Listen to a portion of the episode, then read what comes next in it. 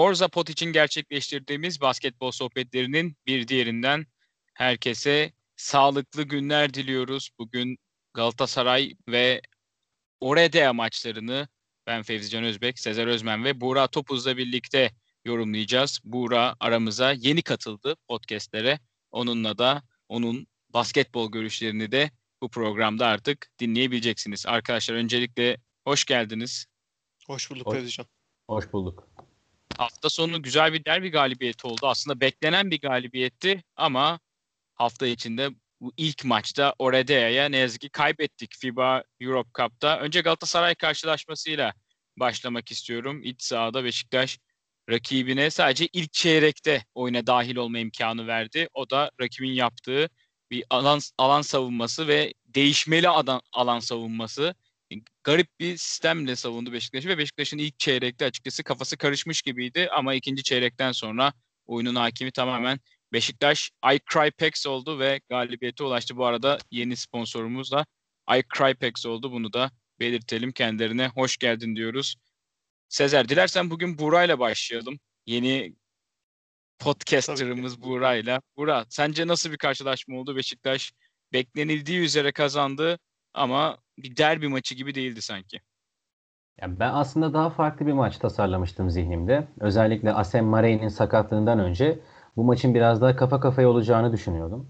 Ama Asem Marey'nin eksikliği Galatasaray'ın boyalı alandaki caydırıcılığını biraz azaltmıştı. E sadece Amil Jefferson veya Jonathan Williams'la Alperen Furkan'ı savunmak veya kısalara bir caydırıcılık e, aktarmak çok zordu. Ki Brock Motum da uzun rotasyona çok e, sert bir oyuncu değil. Yani rigid bir oyuncu değil. O yüzden Beşiktaş savunmada iyi bir performans sergilediği anda yarı sahaya çok hızlı geçebileceğini ve transition ve fast break hücumlarını kovalayacağını aslında biraz sinyalini vermişti.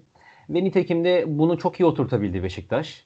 Bir dediğiniz gibi e, çok enteresan bir savunma anlayışı oldu Galatasaray'da. Biraz Beşiktaş'ın kafasını karıştırabilme adına, biraz düzen dışına çıkarabilme adına ama kısaların e, dış şut katkısı ve boyalı alandaki oyuncuların etkinliği gerçekten Beşiktaş için çok etkiliydi.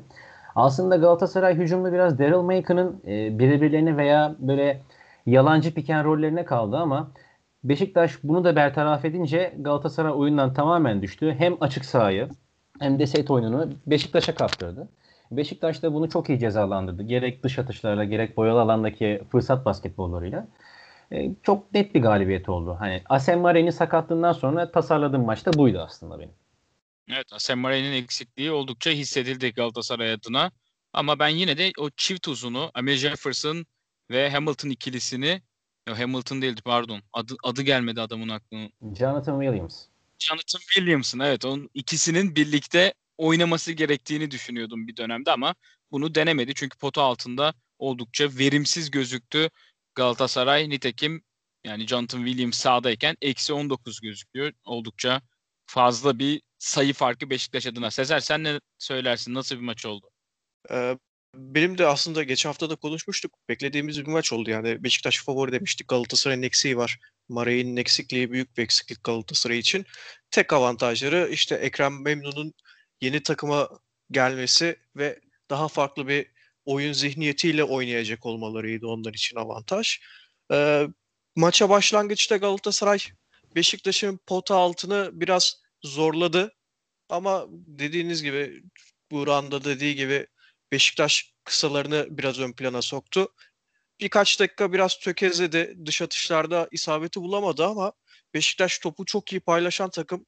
Ee, o sabrı biraz gösterdi, bıkmadı, denedi ve James Blackman'ın iki tane üçlü Galatasaray'ı biraz orada sarstı ve devamı da geldi o atışların. Beşiktaş dış atışa boyalı alandan atışa devam ettikçe Galatasaray'da biraz aslında o yaptığı savunmadan biraz e, vazgeçti. Dışarıya yöneldi. E, Ahmet Kandemir her zamanki gibi Furkan Alperen ikilisini her zamanki gibi demeyeyim gerçi. Bir hafta önce keşfetmişti onu Fenerbahçe maçında. Bu maçta da denedi. Galatasaray maçında da denedi ikiliyi. Furkan Alperen güzel bir ikili oldu pota altında. Özellikle Ercan Osmani yokken Sadık'ta bu kadar formsuzken ikisinin pota altında oynaması rakiplere oldukça büyük bir üstünlük rakipler karşısında Beşiktaş'ı üstünlük sağlıyor. Beşiktaş da bunun avantajını kullandı ve sahadan galip ayrıldı. Ama ben ek olarak bir şey de söylemek istiyorum burada. Performanslar adına biz bir, bir hafta önce konuştuğumuzda Joel Berry'nin ben performansından şikayet etmiştim. Ee, aslında bugün de şikayetçiyim ama Galatasaray maçını hakikaten Joel Berry çok iyi oynadı. Yani o maçta 17 sayıyı yakaladı. İki top çalması var bence önemli. Ee, biraz kalitesini göster yani biraz kumaşını gösterdi o maç. O da bir etkendi kısalar adına onun katkı vermesi. Ee, dediğim gibi beklediğimiz bir sonuçtu. Bakalım artık önümüzde iki tane de Avrupa maçı daha var. Orman maçından önce. Onları bekliyoruz artık. Evet aslında Joel Berry'nin performansına dikkat çektim. Benim de dikkatimi aslında ben böyle sağ dışı etkenlere de çok dikkat ederim maçı izlerken. Joel Berry her üçlük attığında 4 isabet buldu zaten 6'da 4 oynadı. Ekrem Memnun kenarda yani her üçlükten sonra böyle bir yakınma bu adamdan nasıl üçlük yeriz gibi bir fiziksel tepki vermeye başlamıştı. Ben de açıkçası buna şaşırdım. Zaten Joel Berry bunları sokan bir oyuncuydu ve birçok şutu da rahat attı. Öyle çok el üstü Blackman'ın Fenerbahçe maçında attıkları kadar ekstrem şutlar yoktu. Ve Beşiktaş büyük bir avantaj yakaladı. Aslında bu galibiyette birlikte mağlubiyet ve galibiyet sayısında eşitlemiş oldu. 9 ve 9. 9 galibiyet, 9 mağlubiyeti var. Beşiktaş'ın. Bura karşılaşma için eklemek istediğin başka bir şey var mı?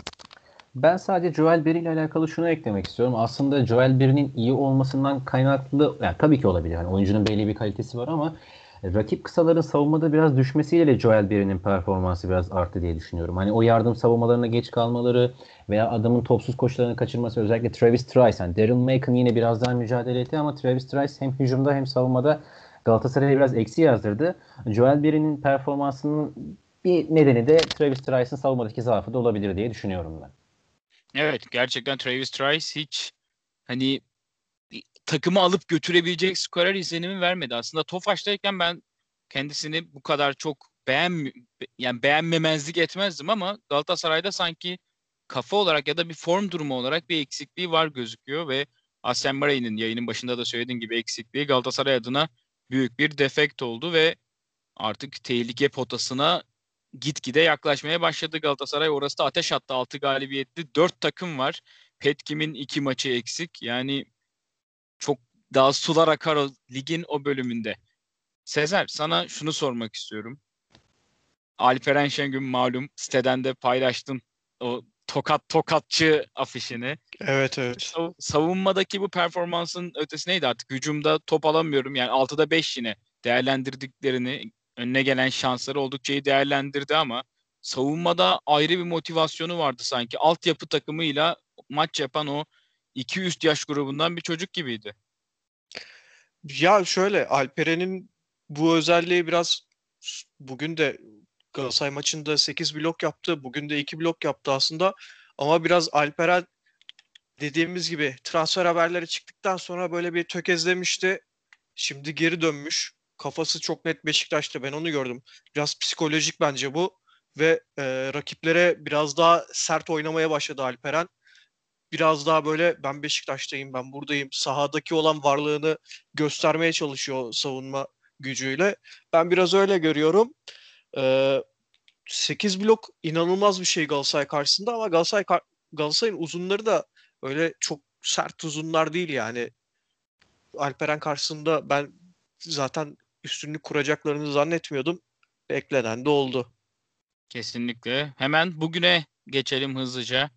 Oredea İstanbul'da Beşiktaş Ay Crypex'le karşı karşıya geldi. FIBA Avrupa Kupası D grubunda oynandı bu karşılaşma ve Beşiktaş sahadan 91-83'lük skorla mağlup ayrıldı. Aslında beklenmedik bir mağlubiyet diyebiliriz ama Dragan Zekovic'in yani kusursuza yakın bir şut yüzdesi vardı. Bu sanki mağlubiyeti getirdi. Buğra ne dersin Beşiktaş beklenmedik bir mağlubiyet aldı.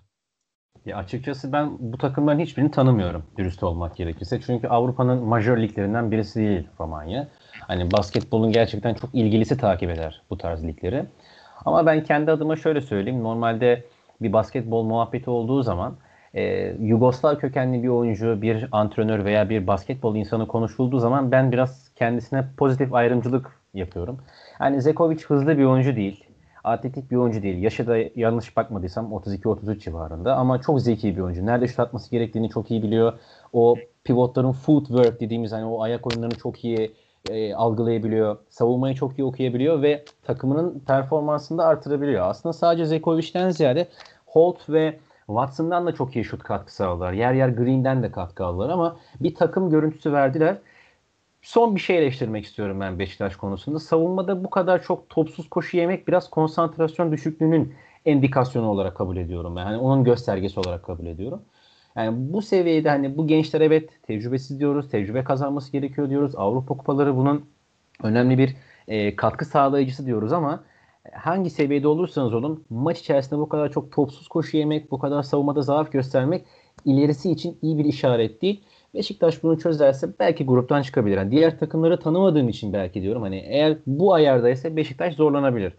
Ama bugünkü gibi savunmada çok savruk bir görüntü sergilerse biraz zor. Son bir şey daha söylemek istiyorum. 67-63 iken zaten bence maç e, koptu. E, Ahmet Kandemir son 8 saniye kala son periyodun hücumuydu. Son periyodun ilk hücumuydu. Bir mola aldı. James Blakeman şut atarken topu elden verdi Watson'a ve Joel Berry'nin sportmenlik dışı faulü. Orada fark bir anda çift hanelere yaklaştı ve o psikolojik eşik bir an, maç boyunca hiç inmedi. E, maçın kırılma anı da oydu bence. Ya bence maçın kırılma anı Beşiktaş hatırlarsanız iki tane üçüncü çeyrekteki o iyi savunma bölümünde iki tane elden top alıp hızlı hücuma çıkmıştı. Boş turnike ve Şehmuz'un bir smacı vardı. Bunun ardından Jordan Watson işte oyuna girdi ve çok zor bir geriye çekilerek üçlük. Bizim gençler zaten genç kadro olmanın getirdiği dezavantajlardan biri. Moraller düştü, başlar öne eğildi. Daha sonra yine saçma bir şut yedi Beşiktaş ve pota altında o Zekovic'in oyununa ek olarak böyle de ekstra katkı alınca Jordan Watson o şutu atana kadar 2 sayıdaydı ama karşılaşmayı 15 sayıyla tamamladı. Yani oradan sonra bir yani olmayacak galiba moduna büründü Beşiktaş. Tabii genç olmanın getirdiği bir defekt olarak değerlendirebiliriz bunu. Sezer sen ne dersin Beşiktaş için? Bence beklenmedik mağlubiyet. Tamam rakipler kapalı kutu ama bir Romanya'nın da bir Romanya ekibinin de herhalde basketbol Süper Lig ekipleriyle kıyaslanamayacak kadar iyi olmadığını düşünüyorum ben. Dediğine katılıyorum. Yani Sibiu Romanya ikincisi, Oradea Romanya üçüncüsü. Bugün baktım ben de puan durumuna. Hı-hı. Bu takımlar kimmiş diye. Balkan takımı da Bulgaristan'ın üçüncüsüymüş. Oradea yani öyle aham şaham bir takım olarak da gözükmedi saha içinde bana. Sadece biz hakikaten savunmada çok büyük zafiyetler verdik.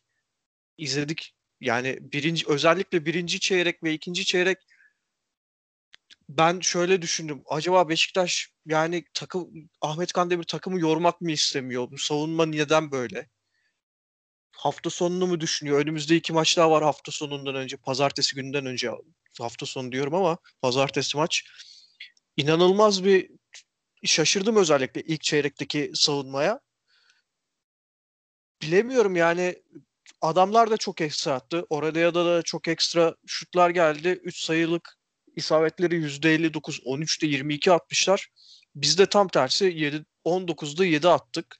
Ve serbest satışlarda da biz çok geriye düştük aslında.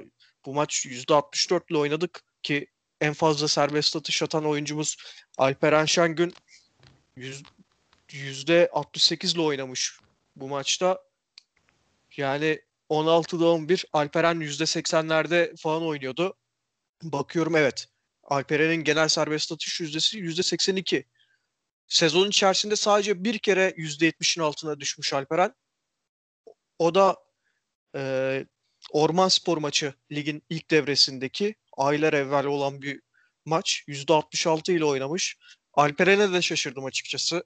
Serbest atışları neden bu kadar geriye gitti bu maç? Belki biraz yoruldu çünkü pota altında da onlar Alperen'e biraz sert davrandı. Çok fazla hırpaladılar Alper'i. Belki ondan kaynaklanmış olabilir. Faal problemine de girdi zaten Alperen. O da zaten maçı çevirmemizi biraz güçleştirdi bizim. Evet o zaten kenarda olduğu bölümde fark ilk yarının son, sonunda işte 13'e fırlamıştı. Evet evet. Ee, dediğim Buran da dediği gibi bence maçın kırılma noktası Ahmet Kandemir'in o son çeyrek başındaki mola alışıydı. Ben de şaşırdım. Yani daha ilk hücum ilk hücumda süre 6 saniyeye indi diye bir anda bir mola aldı. Yani taktiksel açıdan mı aldı yoksa takımı böyle bir tekrar başlarken bir ateşlemek için mi biraz daha tempoyu artırıp daha hızlı hücum yapmamızı sağlamak için mi yani süreyi bu kadar eritmemize gerek yok gibisinden bilemedim. Ama hoca daha iyisini biliyordur tabii ki. Ee, yani çok fazla da söylenecek bir şey yok bu maç üzerinden. Ben bir de şunu eklemek istiyorum. Sadık Kabaca bu maç 50 saniye süre aldı Fezcan. Evet yani çok fazla Sadık'ın- süre aldı. Hı, Plandan çok fazla şans aldı. Özür diliyorum sözünü kesiyorum. Yok, hayır. Çok fazla Evet, şans aldı. Daha önce de söyledik. Yani Sadık şikayet edemez. Asla şikayet edemez. Ben süre almadım, bana şans verilmedi gibisinden. Aldı aldı aldı süreleri ama bu kadar geriye gitmesi hiç normal değildi ve bu maçta 50 saniye süre aldı. Sahaya bir girdi. ben şaşırdım. Yani Sadık herhalde şey diyor. Hocam diyor beni herhalde ar- artık al kenara. 50 saniye bile bana fazla. Sıfır sayıyla da tamamladı. Önümüzdeki maçlarda oynayacak mı oynamayacak mı bilemiyorum ama ben Sadık'ın koçu olsam yani uzun bir süre oynatmazdım Sadık'ı. Yani bu Sadık'ı kötülemek için söylemiyorum bunu. Sadık'ın biraz bence kafa olarak kendisine gelmesi lazım bence.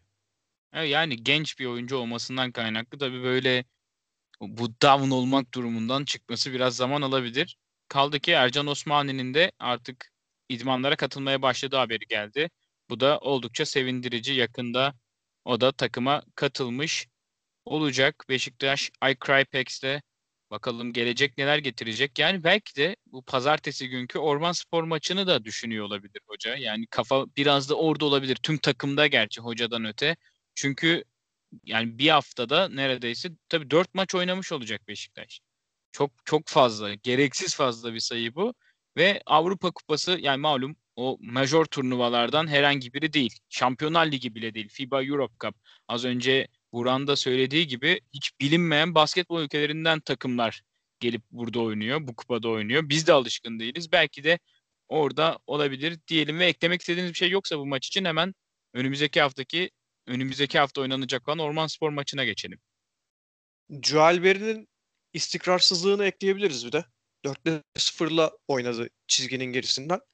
Her ne kadar Galatasaray maçında eleştirsek de bu maçta beni yani cumartesiden salıya arada çok büyük bir süre zarfı yok ve yorgunluk için bile bence lüks yani arada yeterince bir zaman var toparlanması için, kendine gelmesi için. 4'te 0'la üçlük atması beni şaşırttı açıkçası. Biraz da oyun her, oyuncuya her ne kadar evet zaman zaman kendini gösterse, iyi basketbolcu olduğunu gösterse de istikrarsız bir basketbolcu olduğunu da görüyoruz bu performansıyla. Evet yani bu maç özelinde bunu söylemek mümkün. Burak senin eklemek istediğin bir şey var mı bu karşılaşma için? Ben sadece dediğim gibi o mola kısmına biraz takıldım. Çünkü mola biraz e, rakip takımların serilerini durdurabilmek veya takımı biraz kendine getirebilmek adına e, kullanılan bir süre. Burada Ahmet Kandemir bunu ilk defa yapmıyor. Fenerbahçe maçında da 3. periyot biterken son hücumu kullanmak için bir mola almıştı. Ben ona anlam verememiştim. Hani 3 mola hakkınız var. Bunlardan bir tanesini kullanıyorsunuz. Fenerbahçe bir seri yaparsa Fener, yani periyot başında örnek veriyorum 7-0 veya 9-0. Burada da mola almanız gerekiyor. Geriye maç sonra sadece bir mola hakkınız kalıyor. Ben sadece Ahmet Kandemir bu konuda ufaktan bir eleştiriyorum hani. Molaları bence biraz daha kullanma. Ergin Ataman gibi kullanmalı bence molaları. Evet sadece kri- kritik kritik zamanlarda ve maç sonunda parantez Evet. içinde kullanması gerektiğini düşünüyorsun. Peki yani bu da hocanın tercihi sonuçta artık geçti. Beşiktaş kaybetti bu karşılaşmayı. Tekrar skoru da hatırlatalım 91-83 ile bir sonraki karşılaşmada Perşembe günü oynanacak. Yine bir Romanya ekibi Siriu'yla. Bakalım o karşılaşmada neler olacak. Artık onu da kaybederse herhalde çıkma şansı bitiyor tabii. Sıfır olunca bu Balkan maçına herhangi bir iddiası kalmayacak. Hemen lige dönelim. Önümüzdeki hafta Orman Spor'la karşı karşıya gelecek Beşiktaş. Ankara'da malum ilk maçı içeride oynanan Akatlar'daki maçı kaybetmişti Beşiktaş uzatma sonunda. Ama artık çok daha iddialı ve bir formu, formunu yakalamış bir ekip var. Siz neler bekliyorsunuz bu maçtan? Takımın yorgunluğu elbette etkili olacaktır. Orman Spor'un durumu itibariyle de artık kolay bırakmayacaklardır ama sanki Beşiktaş kağıt üstünde biraz daha favori.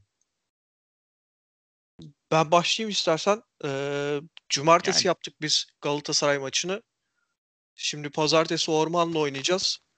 Yani 9 gün içerisinde 5 maç. Beşiktaş'ı biraz evet yorgun şekilde maça çıkaracak.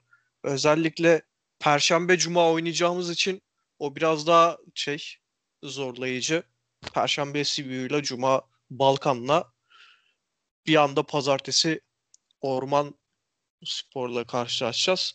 Orman Spor'da her ne kadar alt sıralarda yer alsa da onlar için önemli bir maç. Onlar için hedef bir maç aslında bizim maç. Ve daha önce de söylemiştik. Artık Beşiktaş öyle bir takım ki kazandıkça her takımın hedefi haline geliyorsun. Herkes seni yenmek istiyor. Beşiktaş'ı yenmek şu anda lig içerisindeki her takım için bir başarı aslında. Biz Beşiktaş'ı yendik diyecekler. Öyle genç oyuncu diye bakmıyorlar artık. Beşiktaş'ın kadrosuna genç bir kadro diye bakmıyorlar. Beşiktaş sürekli galibiyet alan, seriler yapan bir takım ve Beşiktaş'ı yenmek Orman için çok büyük bir e, gurur kaynağı olacak. Onlar için hedef maç. Bizim için de bakalım e, dünyanın sonu olmaz kaybetsek ama Beşiktaş'ın normal şartlarda kazanması gereken favori olduğu maç. İnşallah toparlanır takım diyeyim. Fiziksel olarak toparlanır. Kafa olarak ama o maçta olacaklarını düşünüyorum ben. Ya bence kafalar o maçtaydı en azından bu karşılaşma için. Düşüncem o çünkü yani az önce de söyledik. Dragan Zekovic yani belki de kariyerinin top noktasında şu an. Yani gelebileceği en iyi nokta Romanya Ligi'nin şampiyonluğa oynayan takımı ama o bile bugün kusursuza yakın performansla çok üst düzey bir oyuncu izlenimi verdi. Bakalım neler olacak ilerleyen bölümde. Burak sen ne dersin? Orman Spor'un durumu az önce söz ettik. Yani arada bir kazanıyorlar ve epey kaybediyorlar. Böyle bir seri sadece bizi yenerek başladıkları bir seri vardı. Sezonun başıydı hatta. Lokman Ekim, Empara, Gaziantep ve Beşiktaş'ı mağlup etmişlerdi. O üst üste 3 galibiyetten sonra sadece arada Bahçeşehir ve Frutti Extra Bursa Spor galibiyetleri var. Zor durumda ama acilen galibiyete ihtiyaçları var ve Galatasaray maçında yaptıkları da ortada. Sen neler düşünüyorsun? Ben de aslında tam Galatasaray maçının e, Galatasaray maçının bilgisiyle girecektim. Normalde Orman Spor çok kalitesiz bir kadroya sahip değil. Yıllardır Monaco'da ve Bosna Hersek milli takımında oynayan Elmedin Kikanovic var. Ya benim Evet. en sevdiğim oyunculardan biriydi. Lafını kesin Monaco döneminde özellikle o old school uzun kavramları bilmiyorum. Tabii çok modern değil ama en sevdiğim uzun tipi onlardı. Ülkemize geldiğinde tabii canlı izleyince de ayrı bir mutlu olmuştum. Ya ben şöyle söyleyeyim hani yayının başında da belirttiğim gibi biraz Yugoslav kökenli oyunculara zaafım olduğu için böyle üst seviyede Yugoslav oyuncular varsa sıkı bir şekilde takip etmeye çalışıyorum. Kendisi de boşnak olduğu için ister istemez radarıma takılmış oldu. Elmedin Kikanovic'in yanında bir e, tecrübe timsali var. Cevher Özer. Yıllardır Beşiktaş'ın kaptanlığını yapmış bir oyuncu. Charlon Kloof var. Hem Hollanda milli takımının skoreri hem de sakatlıktan bence iyi döndü Charlon Kloof. E, Cemal Higgins var e, pota altında. Hani şundan dolayı sayıyorum bu oyuncuları. Kikanovic ve Higgins, Furkan ve Alperen'i bu 3 maçlık periyottan sonra çok zorlayacaklar. Şimdi Kikanovic old school, biraz da Alperen'in tarzında bir pivot. Higgins ise ayakları çok çabuk, reboundları kovalayabilen bir oyuncu. Yani burada kesinlikle hem mental hem de zih- e, fiziksel e, toparlanma süreci Beşiktaş için çok kritik olacak. Sadece iki günü var Beşiktaş'ın bu maça tamamen odaklanabilmek için. E, ya iki kutbu var aslında bu maçın. Bir Orman Spor Lig'de kalmak için sahaya çıkacak. Bir de Beşiktaş var olduğu konumu koruyup biraz daha playoff potasında yerini sabitlemek için sahaya çıkacak. Bu Avrupa Kupası maçları bir hafta sonra oynanmış olsaydı yani Efes maçı öncesinde oynanmış olsaydı Beşiktaş için biraz daha iyiydi aslında. Hani Efes maçı çünkü kaybetseniz de kazansanız da hani ligin zirvesinde zaten Efes. Ama Orman Spor maçı öncesi bu 3 maç oynamak hem gençlerin e, hem gençleri zihinsel olarak hem de fiziksel olarak çok fazla yıpratacak. Yani umarım bir iş kazası olmaz Beşiktaş için. Yani söylediklerine aynen katılıyorum ve malum geçtiğimiz hafta Efes maçında Yiğit Baran Sarıkaya Türkiye Basketbol 2. Lig TED takımından getirdiler. Hiç fena performans ortaya koymadı. Ve muhtemelen bizim maçta da yine o uzun saydığımız o uzun rotasyonuna ek olarak süre bulursa şayet oldukça etkili olabilecek bir isim olarak bir dipnot geçmek istedim. Oldukça tehlikeli ters bir takım olduğunu söyleyebiliriz. Orman Spor'un zaten Galatasaray maçında o farktan nasıl verdiler maçı? Hele ki o tarz bir Galatasaray yani oyuna herhangi bir pota altı sertliği katamayan bir takıma nasıl maç verdikleri büyük bir soru işareti olmuştu. Bakalım geri kalan bölümde neler olacak? Bizim maça kadar kafaları toplanmış olacak mı? Çünkü artık gerçekten ölüm kalım maçları bunlar. Belki de treni kaçıracağı maçlar olacak takımların. Küme düşme adına 5 galibiyeti var. Şu anda ligin en kötü galibiyet sayısına sahip ikinci takımı Lokman Ekim Fethiye Belediye'nin ardından. Sezer sen neler söylersin Beşiktaş? Sence Buğra'nın söylediği o iki günlük hazırlanma sürecini nasıl geçirir? Valla nasıl geçirir hiç bilmiyorum ben. Ama yani biraz daha çalışmaya hemen idmanlara başlayacak mı Beşiktaş yoksa bir gün dinlenmeye ayıracak mı? Çok zannetmiyorum. Ahmet Kandemir çalışkan bir isim. Biliyorsun oyuncuları biraz zorluyor bu dönemde. Genç oyuncuları. Ee, ve eğer bugün de eğer zaten kafalar orman maçındaysa hala bugün sahaya çıktıklarında e, zihin olarak orman maçında olmaları o maç için evet ekstra bir güç kaynağı olur ama yani o maça çıkınca da ya kardeşim biz hakikaten çok yorulduk. Dört maç yaptık bu maçın öncesinde. Bu maçı salalım diyorlarsa işimiz var. Onu söyleyeyim. Ama dediğim gibi e, ben o maça çıkınca oyuncuların tamamen e, eski haline dönce, döneceklerini düşünüyorum. Yani çok fazla yorgunluk bahanesi öne sürmeyeceklerdir maçtan sonra da. Kazanılsa da kaybedilse de çok fazla onu öne sürmeyeceklerdir. Çünkü genç oyuncular bunlar. Oynayacaklar. Fenerbahçe de oynuyor. Dört maç yapıyor haftada. Oluyor bunlar. Efes de yapıyor. Çok geniş bir kadro tabii. Fenerbahçe ve Efes'le kıyasla. Evet ama evet ama dar. alışmak zorundasın. Yani seneye Beşiktaş ben zannetmiyorum FIBA Europe Cup'ta olacak. Artık Beşiktaş hedef yükseltmek isteyecektir. Öyle düşünüyorum Avrupa'da. Daha sıkışık fikstürleri oynayacak. Şimdiden alırsalar iyi olur bence. Evet, ligi nereye bitirdiğiyle bağ, bitirdiğine bağlı olarak Beşiktaş da bir seneye daha büyük kupalarda da mücadele edebilir. Sezer son olarak Buğra'dan bir genel yorum almak istiyorum. Çünkü biz hep ikimiz konuşuyoruz. Buğra'nın sezonu böyle geçmişiyle ya da önümüzdeki sezon bu sezondan beklentileri neler? Bunu çok duymak istiyorum. Eminim bizi şu anda podcast'imizi dinleyenler de bunu merak etmiştir. Çünkü ben ilk kez aynı yayında bulunuyorum ve basketbol bilgisine hayran kaldım Buğra'nın. Buğra sendeyiz. Öncelikle çok teşekkür ederim son cümle için. Ben gerçekten çok heyecanlıyım bu platformda yer aldığım için. Normalde e, BSL konuşmayı çok istiyordum ve Sezer abiye de dedim hani gerçekten böyle bir programda yer almayı çok istiyorum diye. Öncelikle teklifi, teklifi kırmadığınız için ben çok teşekkür ederim beni bu platforma dahil ettiğiniz için. E, Beşiktaş'la ilgili genel bir şey söyleyecek olursam aslında Beşiktaş çok sallantılı bir süreç geçirdi. Şimdi Burak Büyüktay dönemi var, bir de Ahmet Kandemir dönemi var. Hani Burak Büyüktay döneminde yabancıları yetişmemiş, e, Dejon Davis ve Isaiah Blackman gelmiş Michael Johnson haricinde e, takım otur yani oturamamış oyuncular acaba biz nereye geldik e, düşüncesindeydiler. Çünkü bandırmada alışmışlar belli bir sisteme altyapıdan itibaren ve oranın atmosferinde yetişmişler. Bir anda İstanbul'a geliyorlar. E, seri mağlubiyetler var. Gaziantep maçına kadar koç değişikliği var. Yabancı yabancı transferler geç gelmiş. Sürekli bir hengame vardı. Beşiktaş'ın bu galibiyet serileriyle beraber aslında bir raya oturması söz konusuydu. Benim genel beklentim aslında bir şekilde sezonu 7 veya 8'de en kötü bitirip bir şekilde bu genç oyuncuların bir playoff atmosferini soluması benim e, temennim ve beklentim diyeyim her ikisi birden. Beşiktaş bunu yapabilecek kapasiteye sahip.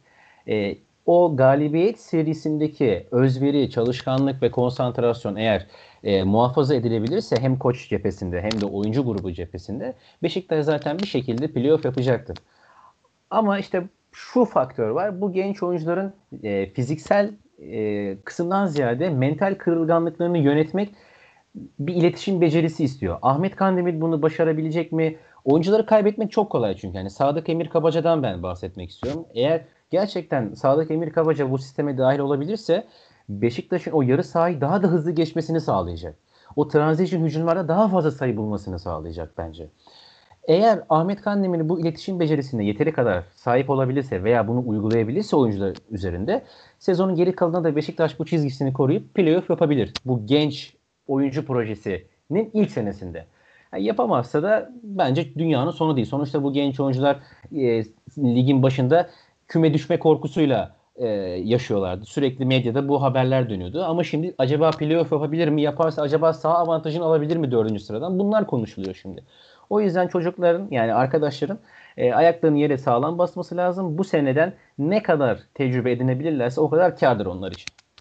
Kesinlikle Beşiktaş'ın zaten yani maç sonunda geçen Galatasaray maçı sonunda söyledi bu çocuklar hani şampiyon olacaklar diye. Daha sonra Ahmet Kandemir tabi bunu burada söylemem ne kadar hocanın hoşuna gider bilmiyorum. Ben kendisine sordum ne kadar bir sürede hedefliyorsunuz bu şampiyonluk hedefini diye. Çünkü bu sene şampiyon olsa Beşiktaş çok ekstrem olur. Yani nasıl söylesem Phoenix demeyeyim de Charlotte'ın bir anda NBA şampiyonu olması gibi bir şey olur. Ya da New Orleans Pelicans'ın o gençlikten öte. Yani bana çok ekstrem gelmişti. Kendisi 3 sene içerisinde dedi. Keza Umut Şenol'un da maç sonunda bu zaten biz ligler oynanıyor olsa BGL'de işte altyapıda hep bütün liglerde liderdik, şampiyonluğa oynuyorduk demesi var. Beşiktaş bu yapı üzerine ilerlemeyi tercih ederse bence de yani taraftar da çok memnun eder. Bence taraftarın en izleyemediği için kahrolduğu sezon ne Iverson ne Darren Williams'ır bence bu sezondur. Çünkü yani İzmir'de yaşıyorum ben. İzmir'deki arkadaşlarım bile hani maçlar başlamayacak mı diye bana soruyor. Yani keşke izleseydik bu takımı algısı var herkeste. O açıdan bence bunun sürdürülebilirliğini sağlamak şu aşamada biraz daha önemli Beşiktaş için diyelim ve programı yavaş yavaş kapatalım. Eklemek istediğiniz bir şey var mı? Benim yok. Sanırım teşekkür ederim. Yok. Ben de teşekkür ederim Fevzican. Evet ben de ikinize de çok teşekkür ediyorum ve bu haftalık programımızın podcast'in sonuna geliyoruz. Ben Fevzi Can Özbek, Buğra Topuz ve Sezer Özmen'le birlikte Beşiktaş'ın Galatasaray ve Oredea karşılaşmalarını yorumlamaya çalıştık. Bir sonraki programda görüşünceye dek hoşçakalın. Hoşçakalın. Hoşçakalın.